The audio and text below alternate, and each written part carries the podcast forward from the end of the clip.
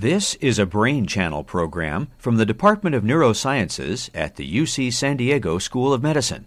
Visit us at uctv.tv/brain to explore cutting-edge research, treatment options for conditions related to the nervous system, and the inner workings of the human mind.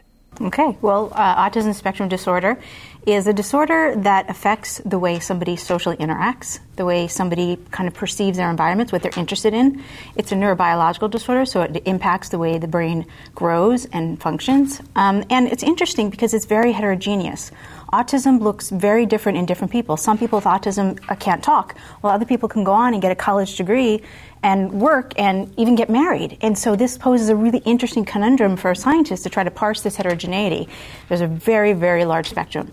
Um, but one of the fundamental defining features is this really big challenge with social interaction and understanding the minds of others. You know, it's. Uh it's really so interesting. When I was in college, uh, the concept that was put forward was of the refrigerator mother, that somehow the mothers of these young babies were somehow responsible for inducing these changes that you're talking about. Yeah, I mean, it's even painful to even think about that. That mm-hmm. was completely toxic, completely wrong. We know now that autism begins in the womb. There's a lot of evidence to suggest that what we see at autopsy or postmortem tissue, for example, increased number of cells. We know that cells are generated prenatally, prenatally during, you know, throughout a couple of um, first two trimesters, mainly in babies. And so, if you're seeing abnormal number of, of cells, that definitely suggests that autism is a prenatal disorder. Um, so, what happens is not caused postnatally by a vaccine, by something somebody did.